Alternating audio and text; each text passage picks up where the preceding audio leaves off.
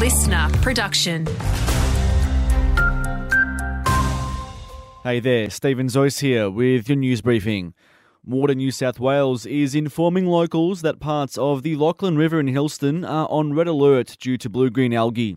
Recent observations indicating that people should not undertake recreational activities around the water, including swimming, showering, washing, and drinking. Contact with the water may also pose a threat to animals. Authorities will continue to monitor the conditions. The member for Murray is calling on the Premier to stand up for New South Wales irrigation communities and not allow any more water to be taken for South Australia's lower lakes under the Murray Darling Basin Plan. It comes after Helen Dalton took a recent fact finding trip where she says she discovered they're not actually freshwater lakes.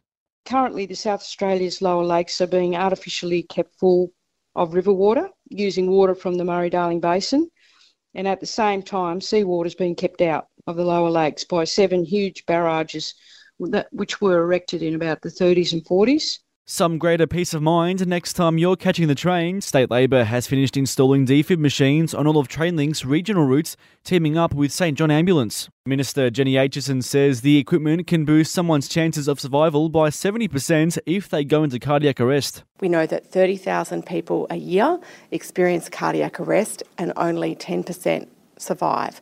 So it's really important that people know these are on our coaches, in the regional services, on those scheduled services, and that they can use them. And a few of our level crossings will be upgraded with 28 million bucks coming to New South Wales from Canberra. Three projects in our region have landed a slice of that Goldfields Way at Old Junee, Bloomer Avenue in Griffith, and Irrigation Way at Widgelli. To sport now, and Leeton United have locked away their premiership winning coaches for another Pascoe Cup season. Reece Jones and Ross Morgan will be at the helm of the men's side. Jones will take on the head coaching role, whilst Morgan will drop into an assistant position.